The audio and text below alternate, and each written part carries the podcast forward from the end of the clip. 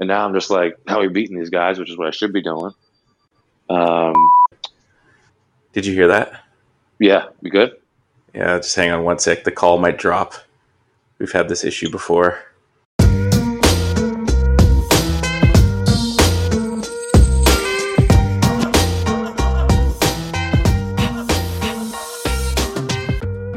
Well, well, well, ladies and gentlemen, welcome back. What can we say about tonight's uh, guest that we have? Um, if there is someone who is all about what a hoops journey podcast is about, it's it's our guest that we have. Um, really appreciate the time that uh, this gentleman has given to us. He's uh, literally just landed um, in Orlando into the bubble and um, has given up his time this evening to sit down and chat with us. So we are very, very fortunate to have. We've Corbs, we've made it, man. We're coast to coast. I mean, we could go a little bit further east, but like we're pretty much coast Mhm. to coast now. Uh, a uh, a prideful man from PEI, a, a rich basketball history, a guy who's worked his way, th- you know, through the coaching ranks and is now an assistant coach with the Boston Celtics. Uh, we are pleased to have Scott Morrison with us tonight. Thanks for being here, Coach. How are you? I'm doing great. Uh, Michael Buffer wouldn't have done a better job uh, with that introduction. I appreciate it.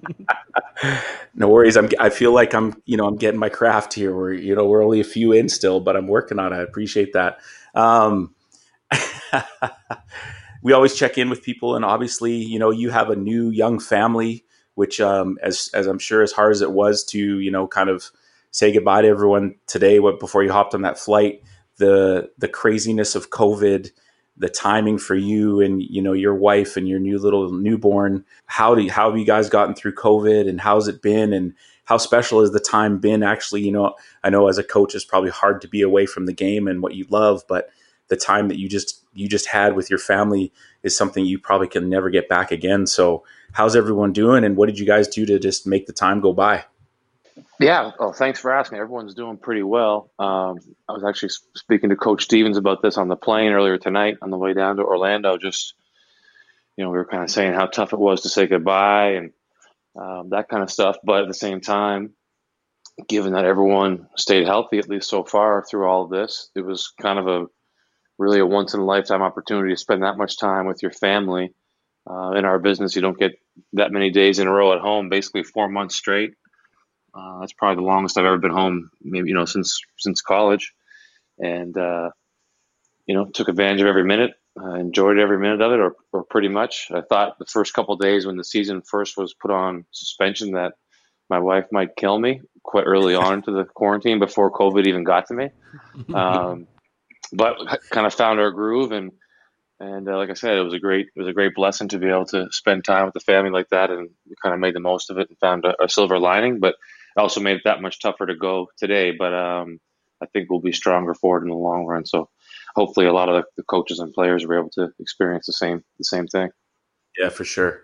And that was going to be my next question was that you're still married, so that's good. I know in our household Yeah. we had some had some moments too where the looks are across the living room. It's like, okay, what do we do here? And your guy is like, he's pretty new, so the sleep and all that. But I mean, what a cool time, and, and glad that you guys are all safe and and healthy, and um, just uh, like you said, it seems like everyone's just doing the best they can and, and make the best of it right now.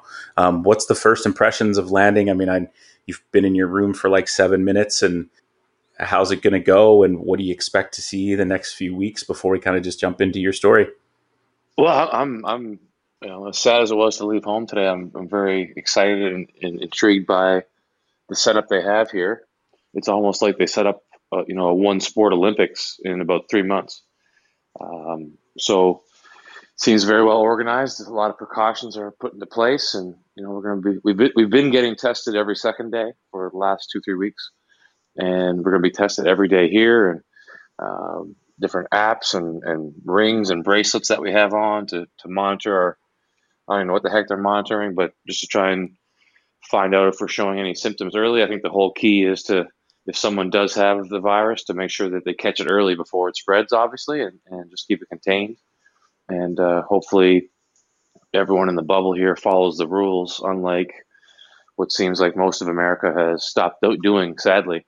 Um, but if the NBA can pull this off, and I think I've, I have confidence that they, they can, it's going to be a great event. And, kind of a, a, lifetime experience. Hopefully, that we never have to experience again, but we'll look back on many times, and, and I'm sure there'll be books and documentaries about it when when all is said and done. So it should be it should be cool. I'm looking forward to it.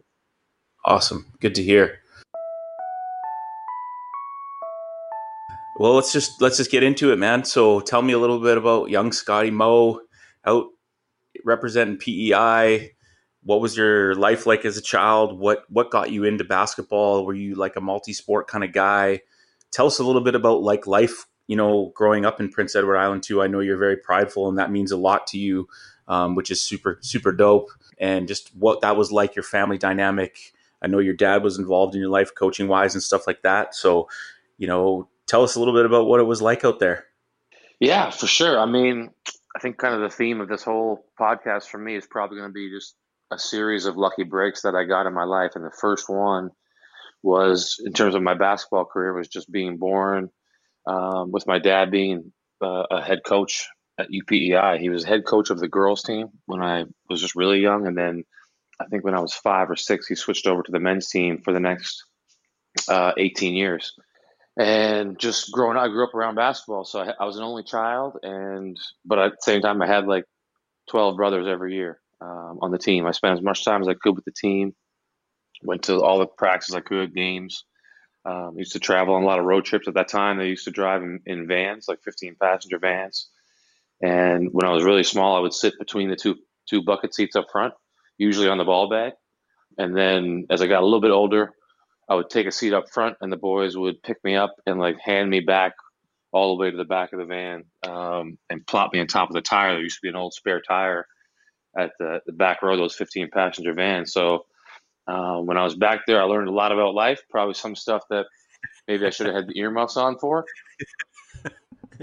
but the guys in the back of the, the van taught me a lot those years, um, everything from music to, you know, racial inequality and injustice, stuff that we're talking about still now um, basketball, you know, you, you name it. Um, that was kind of my, uh, those are my big brothers that I look up to and I idolized and happy to say that I'm still friends with a lot of them now. But it also helped my, my basketball career because I got to see some higher level ball than I would have seen normally being where I, where I grew up. I grew up in a little village called Morell, had about 300 people in it, mainly fishermen, farmers. And my dad would commute to work every day, about a 30 minute drive. So after school, I'd hop in the car and we'd go yeah, that was like I said, that was my first kind of break, getting to be exposed to that. Uh, I got to high school. I don't even think our school had a team actually when I got there. I was also lucky. Maybe my second lucky break was to have a group of friends, all the same age that that was into sports. Um, so my two sports were baseball and basketball. Had probably the same six or seven guys on my team all the way through to the end of high school. Uh, we were able to field the team in high school and um, our team ended up being ranked the number one team in, in the province our grade 12 year, which for those you bigwigs from BC and Ontario, it's not a very strong league. But for us, coming from Morell High School, um, home of the Marlins, it was a big accomplishment and kind of like capped off our, our high school run. And then uh, from there, kind of fulfilled the dream to play for my dad. You know, followed in the footsteps of all those guys I, I looked up to growing up and played five years for UPEI had a pretty good run individually, in part due to our poor run as a team. Um, I was I was probably the, the, classic average player on a bad team that put up good stats because he's on a bad team. Sad uh, so my my my two big accomplishments were setting. I still have the the conference record out there, the AUS conference for threes made in a career, and I got my dad fired. The most successful coach in the history of the school um, just went down in flames by the time I graduated. So that was his last year. Was my last year, um, and thankfully he made a, he made a comeback uh, with Holland College a few years later and took those ah. guys to the national championship. Um, yeah, so he, Holland. he still got to, he still finished on a high note. He built he built basically built two programs up. So he's kind of a legendary basketball figure in PEI. But that's my that's basically my my youth in a nutshell. I probably should have played baseball as I got older more and made a run at that, given my stature and athletic ability. But I just love basketball too much to to give it up, and I wanted to play at the highest level that I could. That's awesome, uh, Corbs. You have to excuse him. I, he's a big Yankees fan, so you know. I guess we'll still move on with the podcast, even though we're nine minutes and fifty seconds in, right? Yeah. We yeah. have no choice, I guess. if the if the Expos were still around, I'd, I'd, be a loyal Expos fan, but I had to jump ship to a winner when it was when it was going down there. Oh. There you go. Oh, yeah, fair enough. Uh, that's cool too. I didn't know that about your dad because I remember like I I played at Langara and then played at Brandon after, but like I remember Holland College just kind of coming out of nowhere, right? All of a sudden they're a nationally yeah. ranked program because I had still had friends that were coaching in the in the Pac West in that college league and stuff, and being like Holland College, like what the heck? And I had no idea that that was your dad. That's crazy because he definitely like you say, built that program because it was not there was nothing really on the map, and then all of a sudden they were you know a national championship kind of contender and making nationals a lot of time. That's awesome, and I love the stories about the van. Yeah, my brother in high school, you know, those day, that was the days, right? You could sit on the on the wheel, or you could sit up front, or like I would be the eighth yeah. guy in the minivan um, because my brother could take six other guys on the team, and like I'd go follow his high school team around, and those are the memories, and like those are your heroes when you're young you know what I mean? And, and just to like be around that, um, that's super, super cool. Uh, what position in baseball? Uh, at the prime of my career, like I, I, played Canada Games baseball and, and like national level baseball. I was a shortstop. Okay. Um, hmm.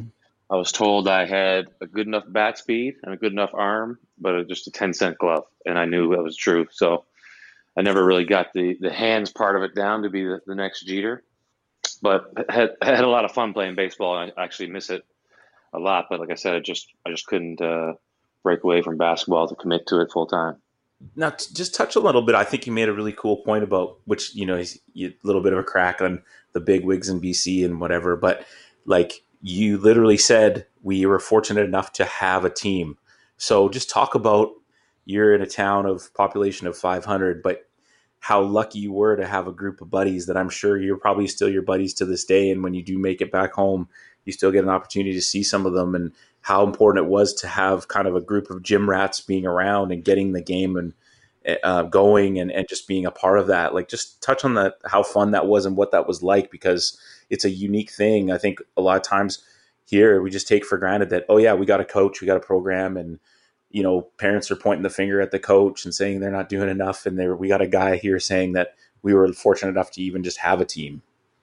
Yeah, I mean, I don't think we really realized how lucky we were at the time, but just having you know followed you know that area and that that little village since I left, uh, there hasn't been a group like us. I, I don't mean like we were any kind of special talent or anything, but just having enough people that you could play, you know, three on three pickup, you know, any night of the week or in the summer, or you could go play some baseball or take some batting practice with each other. And I'm sure there's been a lot of good athletes come out of there. I know there has been since, but we were just fortunate to have a group that kind of was able to grow together. And, you know, we had a couple coaches, my dad included, that took us kind of under their, their wings really early on. And we were able to improve probably more than we would have otherwise, just because we could kind of grow all together, coaches and players, and kind of accumulate it with the, the Canada games. I think we had seven guys from our town on our Canada Games baseball team, which is pretty cool wow. for a place like that. And then uh, with the basketball team, we didn't end up winning the gold medal in, in, PEI, but we we medaled, and that was a big achievement for our school. So, you know, I mean, it's not not very important on the big scale things, but when you're growing up, it's kind of a it's kind of nice to have those those memories. Absolutely. Um, did you at what point when you're at UPEI, like, do you realize that you want to coach, or is it something in the back of your mind? Um, or do you think it was just something ingrained to you, like just passed down through the water? That, like, when did you realize? You know, I think I want to move on and become a bit of a coach when I'm when I'm done playing hoops. I'd say pretty early on. Um, you know, when I was a kid, I wanted to be a cowboy and an astronaut, and then uh, when I was in high school, I thought I could be a physiotherapist. Then I realized I had to take science classes. Um, so I was like, well, co- you know, coaching it is. But my dad wasn't a full time coach either, so he was a, a teacher his whole time, so he, he taught math and, and economics. So that was kind of where I was stronger in, and that's what I ended up taking in, in at UPI as well. But probably near the end of my high school career or start of my UPI career, I thought I wanted to play pro if I could.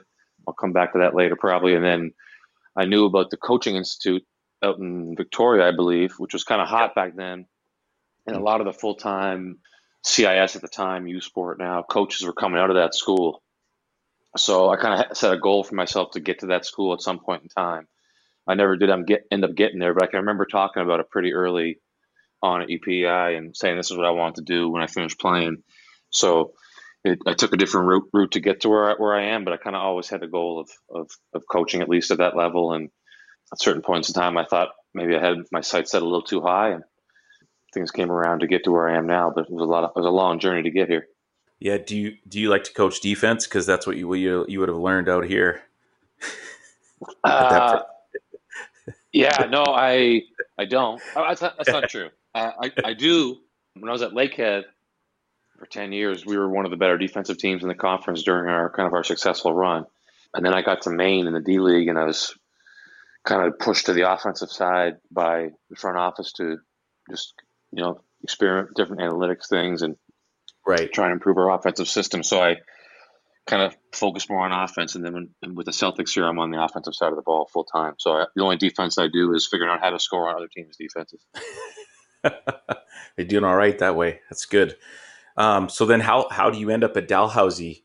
Um, and you jump in right in with the women's program and uh, under like a legendary coach and how does that fall into place for you and what did you learn and like that's pretty cool pretty pretty cool way to start out the coaching career yeah so that was probably my first big coaching break uh, my lucky break was at Dal. So I, I, went. I actually went to Germany to play pro after I graduated, and quickly learned it wasn't as glamorous as I thought. And I didn't get the highest level offers. I had some lower level offers, but I kind of thought it was beneath me, and I wasn't really feeling it. And I'll come back to that later too, which was probably you know possibly a mistake and kind of a regret of mine. But regardless, I came back, and a good friend of mine, Doug Newsom, who played with me at UPI, had done his MBA at, at Dal, and uh, I thought I would try that just because I had no uh, idea what to do. And I remember actually, I used to work for our village maintenance crew in the summers, and I was sitting with my buddy in our pickup truck. We were driving to like the dump one day that summer, and I said, "He's like, what are you going to do next year?" I said, "I think I'm going to do my MBA." And he stopped the truck and he said, "Scott, you know, you're a pretty good player, and you've always been one of the best players around here, but I don't think you're good enough to make the MBA." And uh, I just laughed. I said, "No, MBA, MBA is business business school." So we, I never forget that too. He had a great laugh. I said, "Thanks for having faith in me." so I did I did a two year MBA. The first year I didn't do anything with basketball. I played men's league, you know, stayed in shape, but didn't coach or play on any team for the first time, you know, ever. At the end of that year, it was a two year program. I knew I was going back for a second year. I, I said I gotta get back into coaching and kind of start this this coaching deal. And I was actually going to speak with Tim McGarrigle this one day, who was the men's head coach at Dalhousie at the time and on my way to his office, um, Carolyn Savoy, who was the legendary women's coach there, stopped me to, to chat. She knew me from just playing, you know, and, and being around. And she said, you know, I lost my assistant um, this year. Would you be interested in joining my staff next year? And I didn't even hesitate. I said yes because I knew that Coach McGarrigle had like four or five assistants with the men's team. I, he'd just be doing me a favor and keep me around. Whereas I knew Coach Savoy actually needed someone and I'd get a lot more work to do. So I'd be working out the players, I'd be doing some scouting, doing some recruiting, all that stuff. So uh, that was a big break for me, um, which ended up being an even bigger break because about a halfway through that first season, she took me to breakfast and told me that she was taking a sabbatical the following year and wanted me to be the head coach. So I really locked in at that point in time. Um, really big break for me, you know, being whatever I was, 24, uh, I was going to be the head coach of the girls team the following year. I kept it, had to keep it a secret for the rest of the season, but um, got really, you know, deep into recruiting because I'd be coaching those players. Um, tried to learn as much as I could from her, you know, during that time. And then once that first season was over, she took a sabbatical, and I graduated uh, my MBA program and, and took over the team. So I really ha- had a job since I um, finished school, which is very fortunate, and uh, that was kind of my real big break in terms of getting into the to the industry. So when you get out of the when you finish breakfast and obviously you say yeah I'll, I'll, I'll you know I'll, I'll, coach the team or whatever and you get in your car are you like oh oh it or are you like let's go you know what I mean or is it a bit of both because you're you're pretty you're pretty young right but you have a basketball history yeah. you know and, and let's be honest like we've all met people who have never played the game and are great coaches, right? So that just because you played the game, but and doesn't necessarily mean you're going to turn into a decent coach, but you're still so young and like that's got to be a little bit overwhelming. Or were you like, let's just go for it? It should have been overwhelming, but as yeah. my sixth grade homeroom teacher used to ask me, is it ignorance or arrogance? Which is my problem, and I'm not sure which it was, but it was one of those two. And I just thought I'd be I'd be smooth and it'd be be great, and I was excited. Which is, I mean, I wasn't a, you know a jerk about it, but I had confidence and I just didn't know what I was getting into. Mm-hmm. Plus, coach had the, had the team set up pretty good. Like the program basically, you know, ran itself. Her husband stayed back. She went to Tennessee to work with Pat Summitt and travel a little bit and write a book. Uh, but her husband stayed back, and he did a lot of like the fundraising and stuff like that. So the, the hardest parts of a, being a, a U sport coach, I didn't have to really deal with, but I was able to sharpen, you know, my recruiting and my player development and uh, my in-game stuff. So it was a, it was a great year. I had a really enjoyable year. We did pretty well, and and it kind of led me to my next next break, lucky break, which was um, Coach McGarrigle had actually been let go uh, that summer before I uh, was the interim coach, and and Dalhousie hired John Campbell as their head coach, who had been with Laurentian Women previously. And John and I became great friends that year. The year I was the head coach, and uh, the fall, when, when Coach Savoy was coming back, you know, I didn't really want to go back to being an assistant for her. I felt like it was going to be a step down, even though I, I really respected her and learned a lot from her. I wanted to keep moving forward. Um, so I applied for about I probably applied for about 200 jobs in Canada and the U.S. and maybe got Oof. three or four responses. Um, Sorry, can you repeat that again? I probably applied for 200 jobs and got like three or four responses. And we're talking like grad assistant, um, operations assistant coach, like anything that was advertised. And um, it was just hard, especially back then. It was even harder to break in to anything in the U.S. as a Canadian, and the Canadian jobs were, were few and far between. Um, so I actually had applied for the Lakehead women's job that February, knowing that coach was coming back.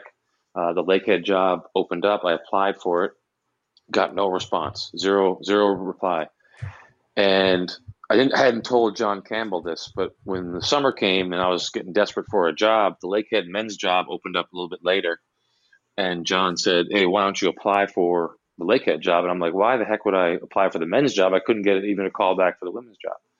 And he said, "Well, this time put my name down as a reference, and I'll make a call for you." And it turns out the the Lakehead AD, who's still there, Tom Warden, was like best friends with the Laurentian AD. And uh, John was tight with Laurentian AD, made a call.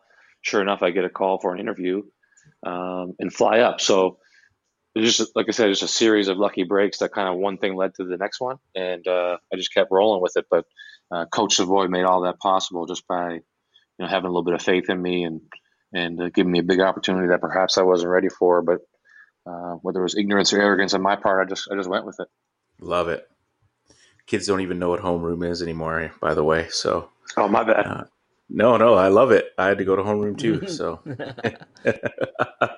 so I mean, amazing story, and I just love the fact that like pointing out that your grind, you you just got after it. Like you weren't willing to just say no, like to to go and put your name in and try to get into 200 different places and get very few, you know, callbacks. Whereas we kind of maybe are in a bit of a generation with some of our young ones where they feel like something should always be coming to them. And it's like that value of just, man, you got to be vulnerable. You've got to be able to put yourself out there. You've got to fall on your face and get, not get that call back. Um, but then that if you keep pushing, that opportunity will come up. So there's some powerful stuff in there, and that's great when you when you jump into Lakehead, where's the program at, and what were the biggest challenges?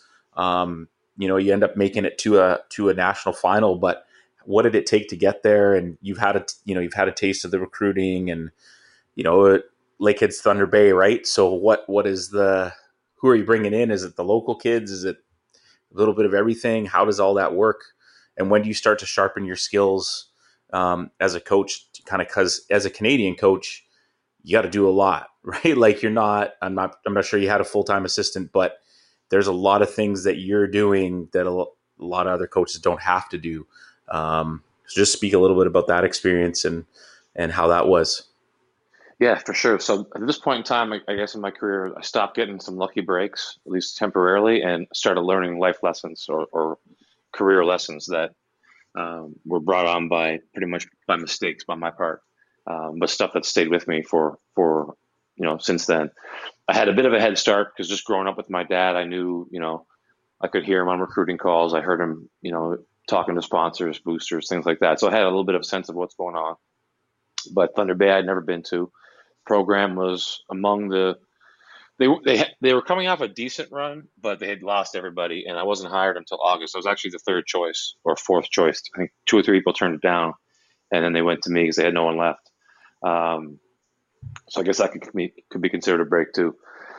And my first inclination was to build a team like my dad had kind of, or at least I thought he built the team at UPEI, which was bringing imports uh, from the U.S., bring in, you know, guys from Toronto, um, give them a good package of scholarships, you, you might say, wink, wink, and then um, and then they roll the balls out. sounds like uh, sounds like my coach at Brandon, who used to, I believe, played at Lakehead. Yeah, we know him. Yes, yes, he did, yeah. and that was a rival of my dad's at UPI When they were at their best, they had many big games against Brandon. Um, oh, really? Sim- very similar, maybe not quite as on the left as Brandon, but um, definitely similar built programs. Um, so that's how I tried to build the team up. Took a bunch of transfers, a bunch of Americans, um, and not that there's anything wrong with either of those groups, but I was all about just how good is this player. No more questions asked. Get them in, and by our second year, we actually had a decent team. We made the playoffs and won a game. And at this point in time, I'm again, is it ignorance or arrogance? But I'm I'm on my way to coaching the Knicks in my own mind. Um, and then we hit hit a wall, and a lot of these guys that I was bringing in with some talent uh, weren't the highest of character, and it, started to catch up with us. Just bad things happening, um, guys not you know passing classes, guys disrupting things, not being good in the community, and my coaching style at the time was in your face, screaming, kicking. Um, Bobby Knight, for those people that know who Bobby Knight is, uh, that was my style. Like, there's many stories of various objects being strewn about the the Thunderdome, as we called it. Um, so we hit rock bottom. Um, I had to go to anger management. I was told I walked into the office one day, and my AD called me in and said, "The president has given you two choices. You can resign today, or you can go to anger management." So I said, "All right, where's the where's the anger management at?" Um, and I learned a lot. That was my first humbling experience. I didn't change fully, but I toned things down a bit, learned to control myself a little bit, and it was good for me. Um, but uh, I had to go through it. I had to kind of swallow the pride a little bit, and uh, I like to think if we were winning, it never pro- probably wouldn't have happened. So I'm kind of glad in, in, hindsight that we had a couple rough seasons to, for him to choose that that route for me. And then the next thing that happened to me when we were really at our worst was I was sitting around my apartment one day with my assistant and we're having a couple beers, which we probably had a few too many of those in those early years. And Steve Nash was announced as MVP, and uh, I'll never forget it because I had like a like a overwhelming like feeling of regret and like just being down on myself a little bit when it happened. Like I, I was proud on one hand that a Canadian won MVP. Like it was a huge moment for us as as you know Canadian basketball people. Um, but at the same time, I was like, damn, like maybe if I had someone like Nash when I was younger, I would have aimed a little higher. I would have took care of my body. You know, I would have worked on my game more. I would have believed in myself. Um, I wouldn't have gave up on my dreams to play pro and all this stuff you know, because if he can do it, you know, why couldn't I be at least a little bit better? Who knows what could have happened? I'm not saying I would have been in the NBA or anything like that, but I had a, a big regret. Like I didn't give it all I had, and I never was going to be able to go back in time and figure out exactly how good I could have been. So I kind of made a promise to myself that I would change my coaching style, my coaching approach, everything, and not have the same regrets because I was really close to getting fired at this point in time. And the whole thing would have been over right there before it even got started. So I just started kind of every year I would try to do something better. So the first year I had to recruit harder because I needed players. You know, the next year I had to try to watch film more. I had to study film more. The next year I had to do something else and so forth until we got our program up there. And it was really a changing life, you know, career changing moment for me, at least internally. So um, that that next break that I got was that year that I recruited harder.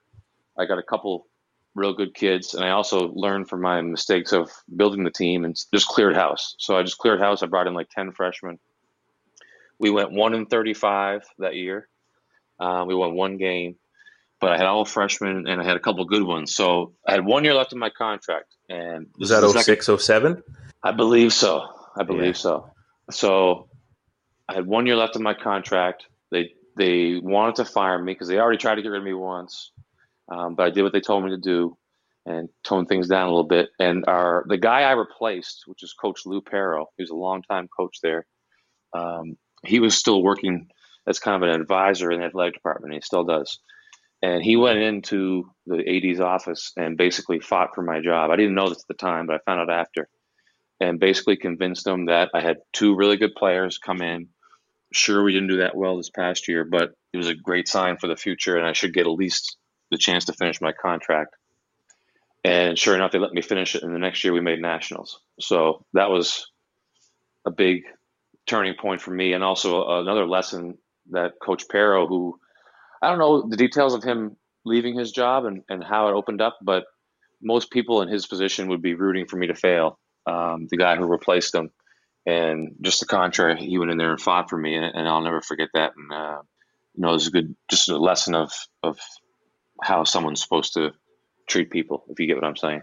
Yeah, absolutely. That makes total sense. That's freaking an amazing story, um, and just the just the honesty and being able to like be open with yourself and yeah, I like that idea of looking at Nash and I, and I'm not sure if everyone had the same viewpoint as you, but on some level it was like, damn, like the little white boy from Vic made it. You know what I mean? Like, yes, like, like, wow, what am I doing wrong? And it, it's cool that you've, you know, stuck to that promise to yourself and, and, you know, put your head down and got after it. Like that's, that's, that's good stuff, man. And, uh, but I think, and I'm not trying to bail you out, but like in, in that time of your life, you're still pretty young. You know, you're still learning, you're still growing, and and I think the the fault would be as if it, you're just stopping growing and you're like, oh, I've got this figured out, and I'm going to coach Lakehead for 30 years, and we're going to win the nationals and whatever. But you're like, no, I need to be better, and I need to do this, and being a being being able to like clear house. That's not an easy thing to do for coaches to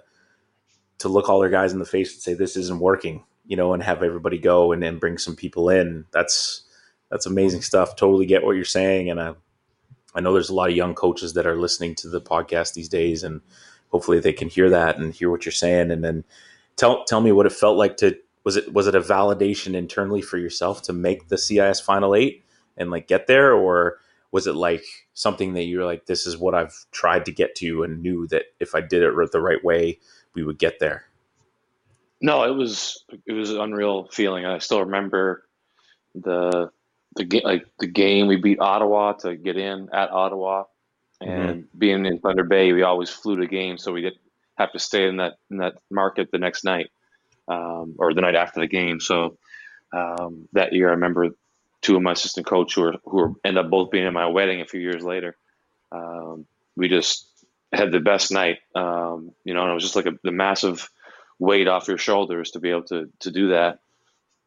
And I just really had a lot of appreciation for the guys, the players, because they had been through a lot um, to that point in time. And yeah, no, it was a it was a great moment to to just be a part of and, and share with those people because those are the guys that now that are, are we're all kind of bonded for life because of those moments.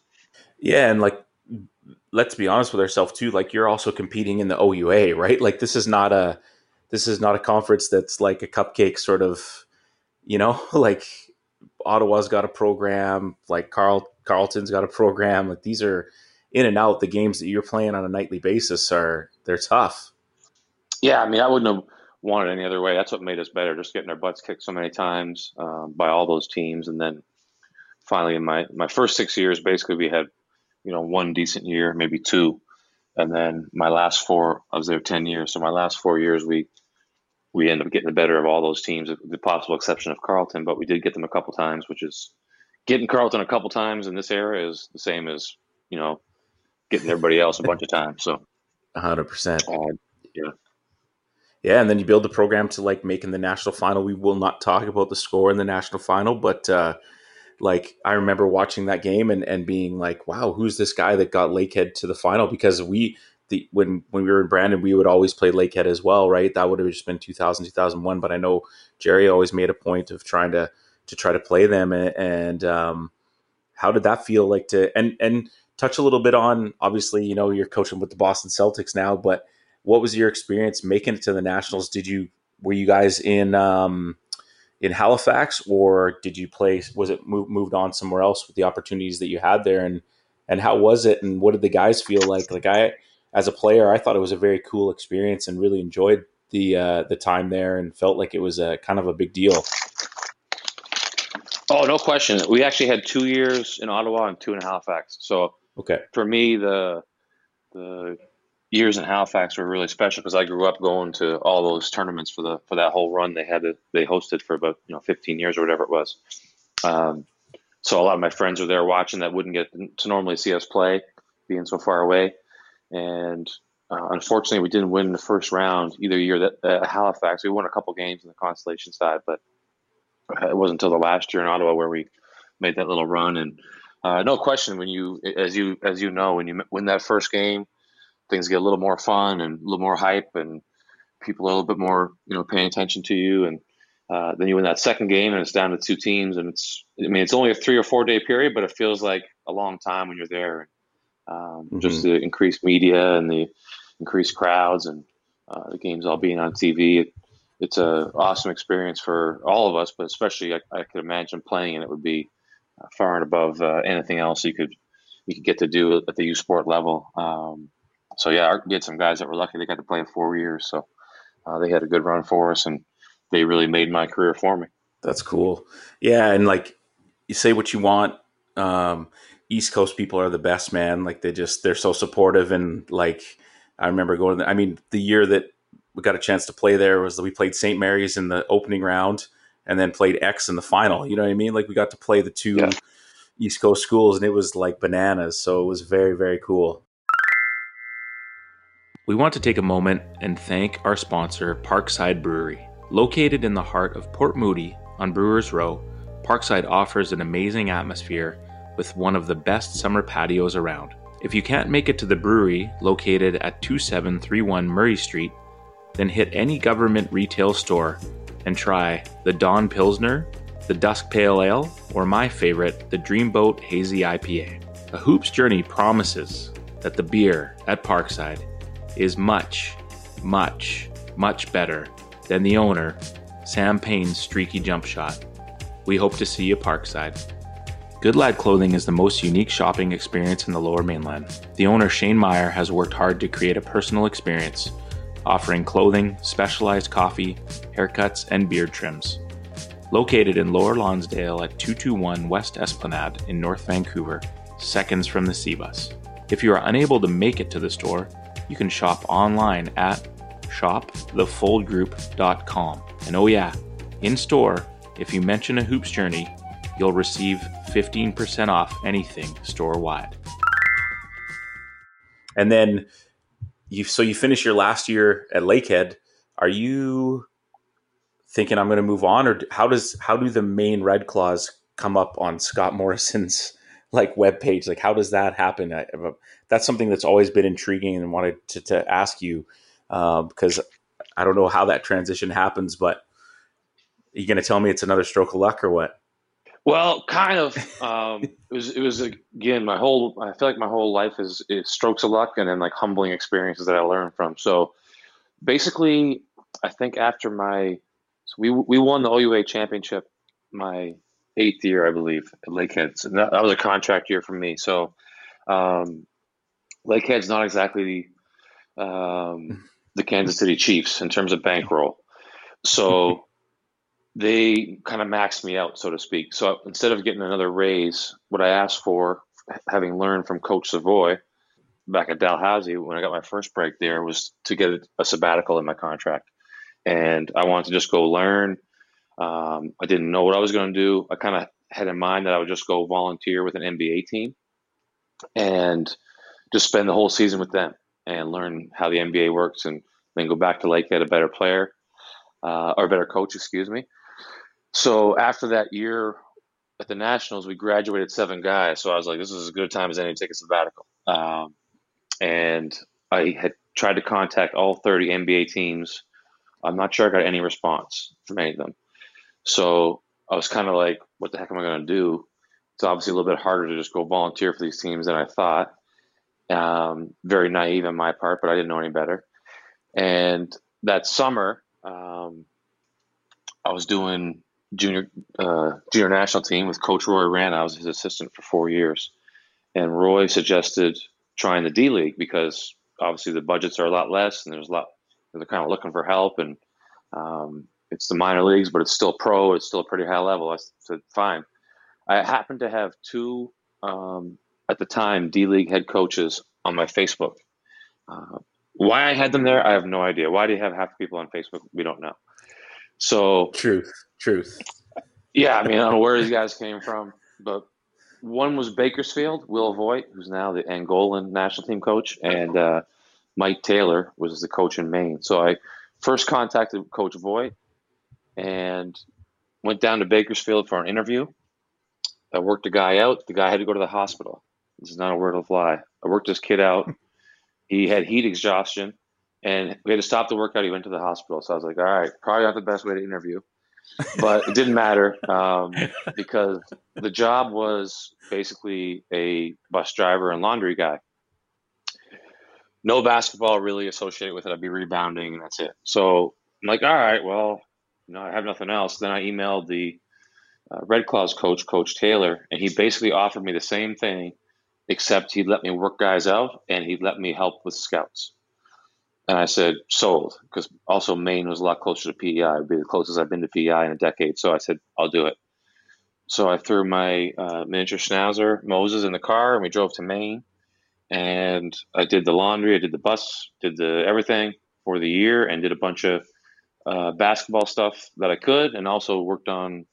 I knew like Coach Savoy when she did a sabbatical, she wrote a book, so I wanted to do some sort of project that would make me a better coach and and that's what I did. So I did all kinds of stuff like that and had every intention of returning to Lakehead just hopefully a better coach, being able to teach pick and roll better. Unreal.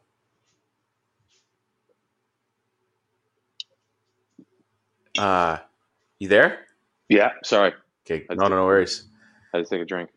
As a side note, talk a little bit about Moses for those that don't know who Mo, the legend of Moses.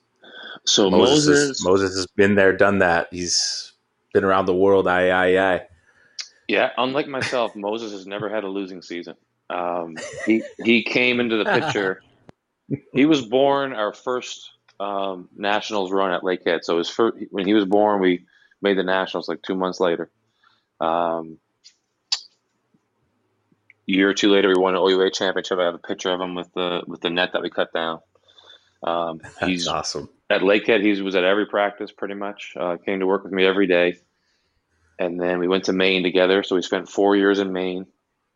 Um, he came to the office most days. Would stay in the office. He he kind of retired from the court stuff and went to the front office. And then when I got to Boston, he came with me obviously again, and I took him to used to take him to work on days where he had no team stuff. I, if I was working somebody out, I'd take him to the Celtics facility, and then one day he got sick uh, and threw up all over the uh, analytics department office, and I had to stop bringing him. so that was that was his retirement uh, day, but he, he's, he's he means a lot to me. Um, now that I have a son, he's probably second. Um, but Fair, even my wife fair. would probably argue that he, that he, that he is second. Um, and uh, no, he's just been a great great companion, and and he turned things around for me. It's awesome. Love it. so tell me, what is life? What is life like? I mean, regardless of what you were doing, then you worked your way up with Maine, but like, what is what's a road trip like with that in that league? How does that work? Well, I didn't I didn't travel my first year, so that that first Okay. year, and maybe it's worth pointing out too. Like when I came out of, of UPEI, I wanted to play pro, and I didn't think the offers I got were to my level, and I was too proud to take them.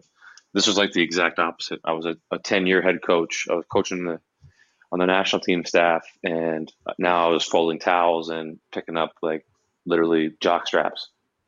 Um, but I think I had learned from that as a player, and and said, no, this is what I got to do if I want to you know learn and get better. So I'll do it.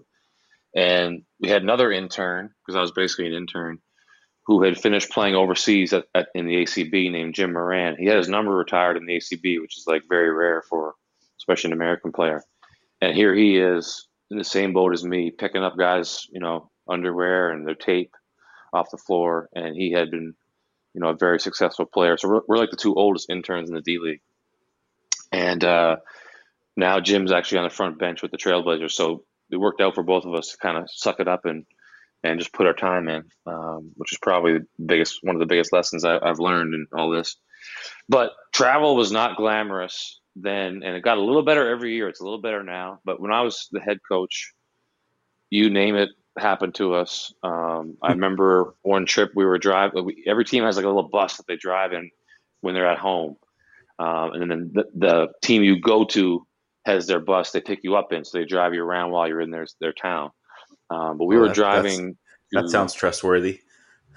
Yeah, so I was actually the guy that picked the team up my first year, and I would drive them around. And you know, no some way. coaches were cool, and other guys were, were kind of dicks. But um, got to meet some people that way that I still still have, you know, still are am friendly with, which was cool. Um, but I remember this one trip where we were going to Boston to fly out because it was cheaper. Um, anything for a dollar. So rather than fly out of Maine, we're driving two hours to Boston and like our exhaust pipe fell off um, this bus that we had. So my intern at the time um, gets out, gets it. He, we're on Highway 95, like the busiest highway in New England. He pulls over to the side of it. Cars are flying by, he's honking the horn. He gets out and just walks right into the ditch.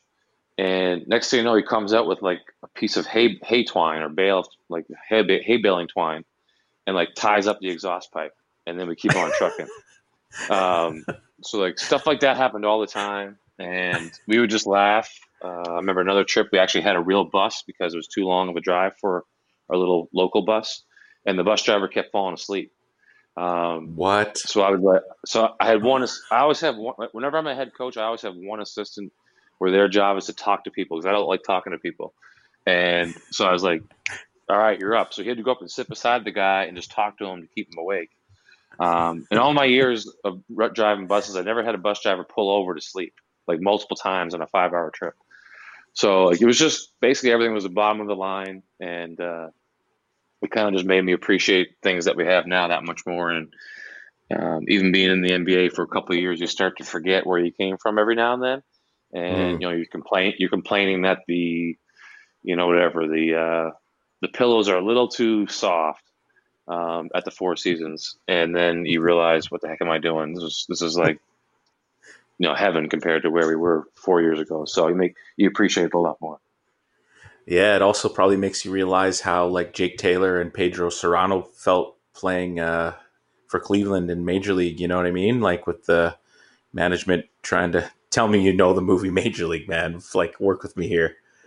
Oh no, we we we actually attempted to get a cardboard, a blow up cardboard um, cutout of our of our CEO and do the same yes. thing they did with their owner, but he's just not as attractive as her, so it wasn't it wasn't like a reward. So we we, we axed that idea. you trying to say Jesus? You trying to say Jesus Christ can't hit a curveball? there was a, there was a lot of shots of rum. Put it that way. Yes, Jobu, Joe yeah. Boo, love it. Um, okay, so now we're this is great. Like I'm loving this. Just so many great stories and just adversity and fighting through things and putting your head down and all that. And then how did the Boston Celtics finally come into fruition for you? Um, is it a phone call? Is a is it a interview? How does that happen? Well, we had the the year I interned, I got to know the lower front office guys because they were the guys that were like the GM of the Red Claws, and they were you know coming back and forth and you know, telling me what to work on with a couple of the guys who, you know, I was working out on on the side on the team, and um, actually two of the guys I was kind of in charge of working out got ended up getting call ups, so that looked good on me, even though I didn't have much to do with it. But I did help a little, you know, get them to kind of focus on you know certain things that the Celtics were looking for um, in their call ups. So I had one guy, um, his name is Dave Lewin. We he was the GM of the Red Claws. He's a young guy, and he was kind of in my corner a little bit. And then I had another guy named Ron Nored, who was an assistant that year with Maine, and then he was called up to the Celtics. He was always going to be on that track. He played for for Coach Stevens at Butler. So Ron and I became great friends because I was always asking him, you know, what did the Coach do at Butler? And I was, you know, going to take that back to Lakehead. So I had two guys that kind of were in my corner when the coach moved on and they needed a coach. They were kind of pushing for me. Um, but it was tough to crack because because no one else in the Celtics really were thinking of me as a candidate. So Dave Lewin and Ron suggest that I go out to Orlando for summer league. The Celtics are going to Orlando before Vegas, and uh, just hang around. You know, they'll get me a pass to the games and watch the games, and um, you know maybe they would have Austin Ainge or Danny or Brad talk to me if I got lucky. So I was there like five days, and my friend Jim, who was the other oldest intern, was there with me. Just we were both trying to get jobs, so um, we were hanging out. We are probably doing more partying than we were doing anything else at the time. And one morning, I was on the trip, getting on the treadmill, and Ron called me. He's like, "You got to whatever you're doing, just drop it. Coach Stevens is willing to meet you for lunch. I'm going to meet, meet be there with him. You got to get to this restaurant in like 15 minutes." So I jumped in the shower and then hopped outside and like hustled over to this restaurant. But Orlando in the summer, as we're about to find out, is like 98% humidity, mm. you know, 30 degrees. So by the time I get there and sit down, I'm my shirt's drenched. There's just sweat pouring down everywhere on me. Like it's it's disgusting. I have to get a towel from the waitress, and Coach Stevens is looking at me like is this weird look on his face. He's like, "Are you all right, Scott? Are you like are you feeling you know feeling good?" And Ron's like, "No, coach, don't worry. He's Canadian. He's not used to this weather." And I was like, "Yeah, that's it." So I avoided a, a rough start, um, but we had we had a good lunch, and then um, you know I was feeling good. Like at least I got a chance at this. I, I wasn't really getting my hopes up. It was really nothing I ever planned on trying to do. Um, and then that evening, I go to the games, and Orlando has a media room with a, a soft serve machine. So I'm in there between games and just piling soft serve into me. because I hadn't eaten all day. And I get a tap on my shoulder and I turn around and my face is like half covered in ice cream. I got a mouth full of ice cream. And it's it's Danny Ainge. He's like, Why don't you come sit with me for this game? And I was like trying to get the food out of my, my face and I said, Sure, you know, sure, Danny. I barely ever talked to the guy, you know, uh, in my life. So I sat with him for the game and uh, that was kind of like an informal interview. And then about a month passed after that. I think they offered the job to a couple different people in the organization who didn't want it. And then uh, I was out in PEI on vacation. Again, my guy Jim was out there with me, um, helped me with my camp. And uh, Coach Stevens called me and and offered me the job, and, and that was it.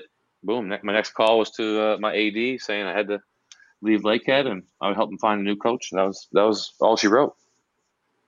Wow. And like, what's the, what's the thought process like? Are you just losing your mind? Like this is that's a like that's a crazy four or five year period of your life, right?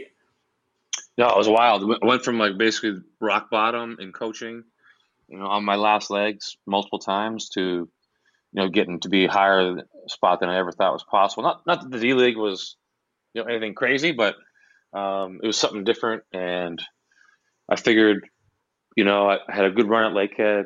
If things didn't work out in Maine, I could always probably get a, a CIS job, you know, down the road if I needed one. Um, mm-hmm. And that would be no shame to me at all. It just, I figured it was a chance worth taking, and and I just I just went for it.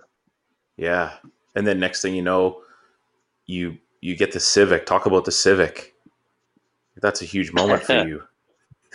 well, that was actually after my first year. oh, was it? Yeah, so we had a good we had a good year. I got my contract renewed, and it was and it was Civic time for sure. Windows Windows tinted. I was listening to Rex Chapman on Knuckleheads today, and he bought like a I don't know Mercedes two door, got gold chrome everywhere, had the mullet, and uh, Q Rich and uh, D Miles were going nuts. But hey, a Civic man, you could put three hundred thousand k on that thing, and it'll still give you loyalty. You know. Oh, I'm not. I'm not getting rid of it. My wife. My wife kills me because even this year I signed a new contract and she's like, you know, we can get you a new car. I'm like, no, this is this is my car. It's got a side mirror. It's got a side camera. So I go right signal light. The, the camera comes on. Like no cars have that now, and the windows are tinted. And she just abuses me about the windows being tinted. Like, what are you like, 1970s high school? What is this? Yeah, hell yeah. Do you I roll like into the pre- roll into the practice facility. You got like Ja Rule bumping. Let's go. Whatever. I had I had Mary J. Blige bumping the other day. I take control of the the, the stereo in the gym too. So some days the nice. guys want to kill me, and some days they, they love me. Love it. Uh, before we before we let you go and move on to like the lightning round here, what what is like obviously not in COVID life, but what just and I did like I told you before we started, I don't not want this to be a Boston Celtics thing. Your story is amazing and um, so many good takeaways so far. But like, what is a day in the life for you uh, during season and in terms of your role in the coaching staff? If you just touch on that a little bit, just to give people an idea of, of your responsibilities, if you're okay with that. Yeah, no problem. So basically, I'd say my responsibilities are four parts. One, every assistant assigned is assigned a couple players. Those are your guys. So I've had the same guys for couple years now: Hayward, Ojeleye, and, and Brad Wanamaker. So I'm responsible for their like lighter workouts. You know, their shooting, um, anything outside of what we're planning as a team.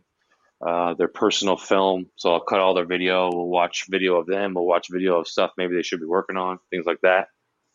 Um, second part is I'm on offensive scouting. So I scout opponents' defenses and, and present coach and the team with kind of like a game plan going into each game. That, that's my assigned scout. There's three of us that divide the games up for that.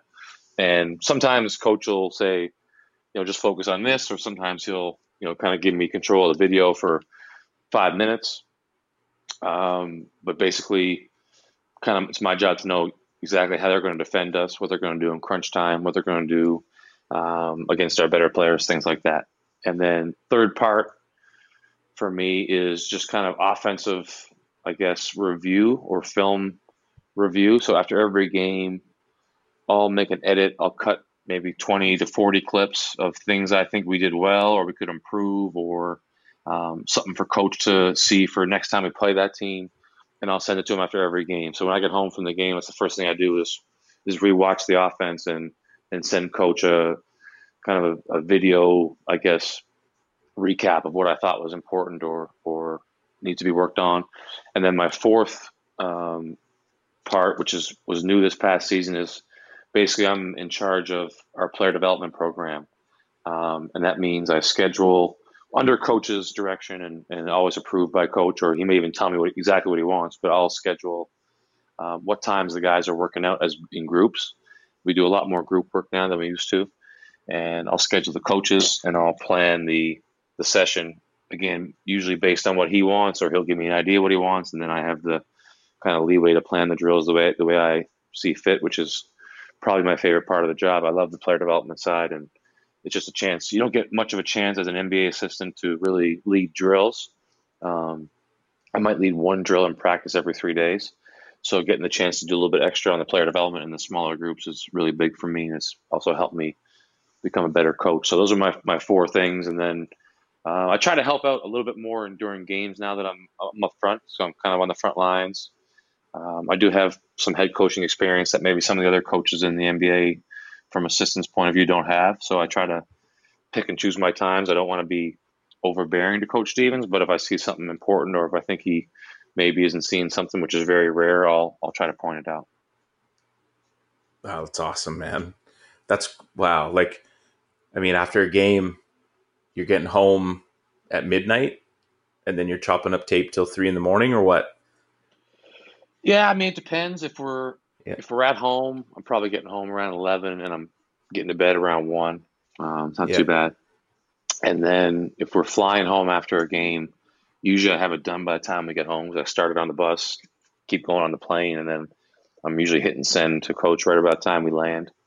And That's then awesome. my favorite nights are probably when we are on the road and stay. Um, if we have a three game trip, we're probably going to stay after for the first two games. And, mm-hmm. uh, you know, there'll be a nice meal for us. So I'll grab some food and sit in the room and maybe have a Heineken 0.0 with it and, uh, and just take my time and, and relax and kind of enjoy the, lifestyle because I love the I love the film. Um, that's my on the court. My favorite part is the player development, but off the court, my favorite part is the the post game review. Yeah, to see like if what you're trying to apply is working and what you can do better. That's that's cool stuff, man. Um, if you could, you know, read a couple books and he's an intriguing human being. If there, it, like, what are what are five words that would describe Coach Stevens to you, um, and working with him, um, like your relationship or how you see him work with people? What are kind of five words that would describe him? Putting you on the spot here, but yeah, um, well, coach is basically the opposite of how I was at Lakehead. All the stories about anger management, like Coach Stevens is the exact opposite. So I, I actually think it was a like it's kind of funny to me, but at the same time, like you know what, someone like the Lord or whoever was looking out for me, sending me to Coach Stevens because I've learned hmm. there's a different way to do things and a better way to do things, and seeing him have so much success doing it that way has really helped me, and that, and that started just even when I was in Maine, getting to watch them so close. But the five words I would probably use would be prepared, um, poise. Um, calculated, mm, culture, and family. That's what I would say. He's he's always prepared. He stays poised, which I, in my opinion, is his biggest edge because when the game's on the line and coaches are going nuts, he's calm and he can access that information that he has in his mind, whereas other coaches are making possibly more rash decisions and um, he's very collected. Like he's not going to say something that he hasn't thought about. He's not going to do something that he doesn't have a purpose for. Puts a lot of thought into everything that he does. The culture part is another thing that I've learned a lot from him. Just trying to build a team's culture, um, you know, from day one. And then the family part is something else, like you know, just taking an interest in people's families more, um, trying to plan when possible our schedule around guys with families so they can be you know part of it making sure like the you know the wives and kids are part of the things and sometimes it's annoying to have all the kids running around but now to be honest now that i have a son myself i see the the benefit of it and why why it would be important hmm. awesome that's good stuff um, Thank you, man. Thank you for opening that up a little bit and cracking into that. That's that's cool stuff. Um, Corbs, do you have a question before we uh, move on to the uh, most important part of the evening? Oh boy, um, yeah, it's kind of touched on my initial question. I sent that to Mitch earlier, uh, so I was a little taken aback. But uh, uh, you know, the kids that I coach will probably look at this podcast and see, you know, Boston Boston Celtics assistant coach. You know, think of Jayson Tatum, Gordon Hayward, you know, Kyrie, Kemba, etc. But um, I'm gonna throw some names at you. Just tell me about the, their importance to you and throughout your coaching journey. Like uh, Greg Carter, Yusri Salia, Benjamin Johnson, Matthew Schmidt, Brendan King, and Joseph Jones. Right. So those are the guys that took Lakehead to those four four nationals, and um, Greg Greg and Use were the two kids that saved my job the first place because um, Coach Pear, like I said, saw the, the greatness in them or the potential greatness and said, hey, maybe we have something here. And then obviously they, they fulfilled kind of what he thought they were going to be. So I owe my whole career to those guys. Um, I would probably be, uh, I don't know what the hell I'd be doing if I wasn't coaching, but I'd be, whatever I'd be doing, not coaching, would be doing it because if they hadn't shown up, shown up to Lakehead. Uh, and still friends. All of them are still friends to this day. Ryan Thompson, who was one of those guys, actually was worked for me in Maine for two years, and now he's the head coach at Lakehead. So we all try to keep things tight when possible. That's awesome, cool. thank you. And you can hear that like the small town loyalty when you speak like that. You know what I mean? I think when you live in a small community and grow up that way, when you have a circle, you value it, and regardless of you know your your circle's expanded, but you still recognize that there's circles along the way that you need to maintain and keep tight. That's that's a dope answer. I, I love that. All right, man. You ready? Ready. Okay. What is the greatest chip in the world? You've got five bucks. You're going to get a bag of what? Ruffles regular. Oh, wow. No dip? Sometimes, but it just ruins the, the purity of it for me. I'm a big regular chip guy, and then Ruffles yeah. is just out of the out of this another different level. I get the ruffle, yeah. Is it the salt? You like the salt? Love salt. Yeah. All right. At least he didn't say salt and vinegar, Corbs. That's what everybody says. Freaking Miss Vickie's. So, um, too much to you, stays with you too long. this could be two parted, but I know what you're like. You're a loyal dude, um, and I know you're a big Knicks guy. Like, who was the guy that you grew up watching and loving, and then like, who to you is the greatest basketball player of all time that you've either seen? Um, and it's okay. There's no wrong answer here. I want to just see what you, what your thoughts are. Right. So I idolized Patrick Ewing growing up, which is very, very good comp for me, obviously being a 5'11 guy. Um, but I loved Ewing. I had a letter published in a magazine called Basketball Digest praising Ewing, complaining they didn't get MVP. I still have a copy of it. Um, probably my childhood top achievement. Um, and lived, lived and died, like lived and died with the Knicks. Uh, the Last Dance was just a, kind of a bad walk through, you know, horrendous memory lane uh, for me as a fan. But still, still loyal to Ewing. I actually finally um, this past season got a pair of Ewing shoes signed by Ewing when we practiced at Georgetown. So it was like it was like ten year old me was was just flying high for like six days straight. and probably the best. I mean, I would always say Jordan's the best, but in terms of who I've like seen live or up close, I have to go with LeBron. Having been around the league here for three years, like I'm, I'm now I'm kind of like a become like an old you know Grizzly guy. My 1st mm-hmm. year, like everyone, I was always like, "Oh my God, that's Westbrook, that's Harden. Oh, oh this is crazy." All right, so we'll uh, we'll allow you to say that LeBron James is the best player you've ever seen because you have a little bit more eyes on the game than we do. But let's move on to some more important questions. Like, we know you're a, a hip hop guy. Um, who are, in your opinion, the top five greatest rappers ever? And we we've only had Corbs. How many people we asked asked this question? Like two, because not everybody. You know, I'm not trying to hear everybody's answer on this, but I am willing to hear yours because I respect, you know, your thoughts on this. So, who, in your opinion? Well, I might take a little bit of heat because I know you're you're more of a traditionalist, more of a purist. Um, I do tend to sometimes sway to the poppy side of it, but um, for me, number one is always Biggie. Um, I think he's a great rapper, but it also was like a, a you know big time in my life, you know, high school, um, university era. So um, a lot of good memories when his songs come up. Uh, number two is Chuck D. Um, because I think he's also a great rapper. He has some intelligence to it, and again, those years growing up with the with my dad's UPEI team, there was a lot of Public Enemy being played in the back of the van. Um, so that's kind of introduced me to it, and, and I still listen to it today. I actually played it at, at the practice facility the other day. Um, three controversial pick, Drake.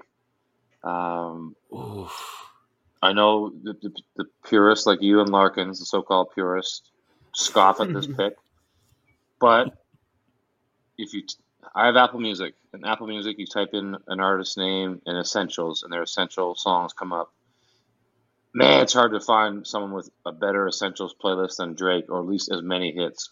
Plus, he's Canadian. Regardless of what you think of him, he makes songs that you like. Four is Method Man. Ooh. And I like Wu Tang, but I thought Method was probably the best of Wu Tang, at least in my opinion. Um, also, the track "The What" with Biggie is probably my favorite uh, track of all time off Ready and, to Die. Yes, and Biggie actually was quoted as saying that Method killed him on that, and rare that he would ever admit or agree that someone beat him um, rapping, and Method Man beat him in that in that track, according to Biggie. And then five, I'm gonna go with Eminem. It might be a corny pick like Drake, in your opinion, but the guy can rap, and those first two albums before he got sober were fire. I love it. Just leaves it fire. No, I'm down. I'm Eminem, huge Eminem fan. I, I think people just they focus more on his drop off than anything else, right? They focus on what happened to him after. But you're absolutely right. Those albums were unbelievable. Um, love that you didn't even just say Public Enemy, Chuck D. I'm down. I'm down. Drake, you already know my thoughts on that. I don't know my thoughts on that. But Meth too is like he's that guy. I've heard him on a few kind of solo tracks with other people recently in the last few months. He sounds almost even better, like that voice and the the flow. He's definitely my favorite Wu Tang member for sure. Um, good call, like it. Nice. The what? That's a good call for people that don't know that track. Check it out. The beat, the back and forth. It's a nice tune right there. I'll throw in a clip right now. I'll put it into. I'll edit that in. You wouldn't disappoint. the most important person in your life has been. Well, I mean, I've had a few of them, but I, currently I have to definitely say my wife and son. Uh, my wife Suzanne, my son Max. I met my wife the week after I got hired with the Red Claws, so she can't take any credit for me getting that job. Um, but she definitely deserves a lot of credit for any success or, or growth forward that I've had since then. Um, she's been a great influence on me, and um, I, I, really don't know what I'd do without her. And then obviously, I never was really a big family guy, and then uh, when we had our son Max, it really kind of changed my perspective on life and um, just wanting to be a better person for both of them. If, if someone can make you want to be a better person for them, then that, that means they're pretty important to you, I think, whether you realize it or not. So that's what my answer would be for that. It's awesome, man. Love it. And that means you, after the bubble season, you can still go home with your head up high. So that's good. Well done. Um, what are your thoughts, East Coast ketchup on macaroni? So I'm not eight years old. Um, I don't put ketchup on pretty much anything, with the possible exception of fries the odd time. But normally I like mustard on fries. Wow. Um, Whoa. Yeah, I, I, we actually had this argument. We have a couple of Australians on our staff uh, in the sports science side, and they were telling me one day about putting steak or ketchup on steak, and I nearly got up and left the room. Um, I'm just Ooh. not a big ketchup guy. Like I'm okay with ketchup here or there, not a macaroni, and ketchup on steak might be the most offside thing I've ever heard of in my entire life. Right. But mustard on fries, I'm gonna have to give that a go. Yeah, it's more of a dipping. I, would start with the dipping, and then if you really if you really buy into it, then you just pour it on. Wow. The pour on. Oh. wow. Corbs. I, I I'm gonna have to yeah. try that too. I'm just I, I just did not expect that. Just when you thought this podcast couldn't get any better. and last question, that wasn't the highlight of it. No, not at all. It's been great. Last question. Um, and honestly, thank you so much. This is going to be there'll be so many listeners. I feel like for this one, all right, we'll go from like forty to fifty-one, um, and uh, just the stories and everything. I think you you have a unique a unique journey, and it's very cool. Um, if you could do it all again, you would.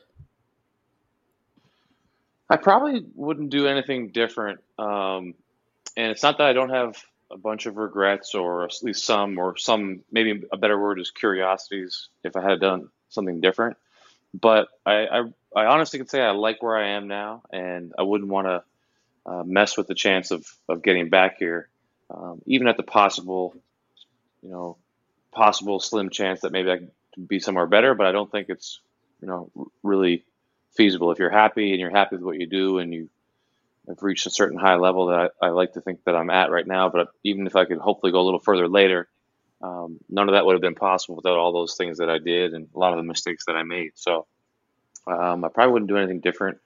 I also learned from, I want to say season six of The Simpsons Halloween episode when Homer creates the time traveling toaster. And every time he goes back in time, he like like just by stepping on an insect, for example, he just changes the course of his life and history as we know it. So um, I wouldn't want to go back and mess with too much uh, at the risk of, of losing the stuff that I have now. And a Simpsons reference, man.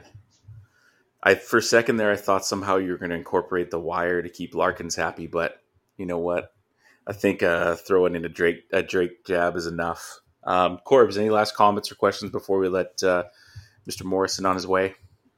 Um, no, not not really. I mean, I think uh, like I was just doing a lot of research for this pod, right? Just you know, I see that a lot of your assistants or former players are now coaching CIS. I think your former assistant Mark English just won AUS Coach of the Year this year, I think. That, Am I correct on that? Yeah. So it must be cool for you to kind of see, you know, you know, you've had a lot of lucky breaks in your journey, and and they've you know had a chance to learn under you, and you know take what they've learned from you, and you know apply it to their work now. So.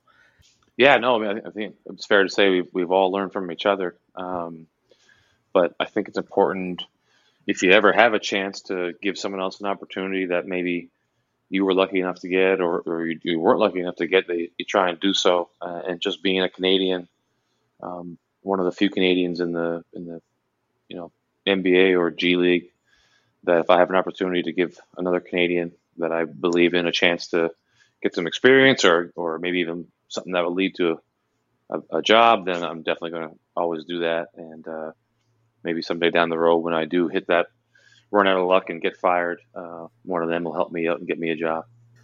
Well, we could be looking for a new junior boys coach at St. Thomas More Collegiate in the next couple of years. So uh, if you uh, if you if you want to make your well, way out west, you know we'll see what we can do. I tell you, the way things are going in this country right now, my wife would probably be uh, keeping you on speed dial for that offer if things get, get any worse. Um, yeah. But I'll, but I'll try to stick it out for a couple more seasons anyway. You got it. Um, from the bottom of our hearts, thank you so much for you know taking the time. Literally, for those that don't know, got off the plane and still wanted to stay true to his word and, and do this episode.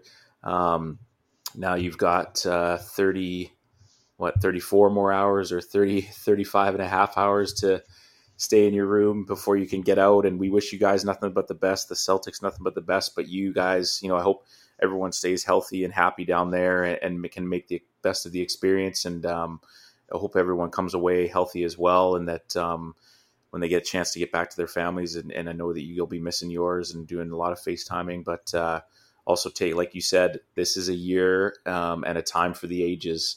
Um, I think of our grads from our high school this year and just what they can tell their story in 20 years, and that what you'll be able to tell what it was like to be, you know, in the bubble in Orlando um, for the 2020 NBA season is pretty wild. So we do genuinely really appreciate um, you taking the time to uh, to connect with us um, because I think your story is unique and it's important and it's truly Canadian, which is awesome. Um, and before you go, if there's any other shout outs you want to give or just uh, last couple jabs at anyone who you think might be listening, now's your chance, and then you can go and uh, unpack the rest of your bags and get and get settled in. Uh, no, no, I have I have no jabs to throw, um, but I really appreciate you guys inviting me on. It was it was an honor, and um, yeah, definitely helped me uh, kill a couple hours here. But I but I really enjoyed talking and, and appreciate you asking me.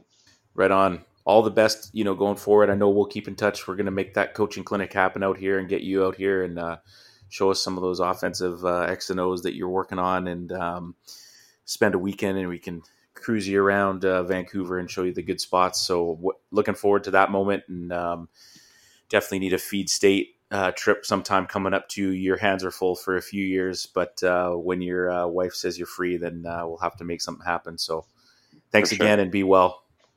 I appreciate it, guys. Have a have a great night and uh, thanks again.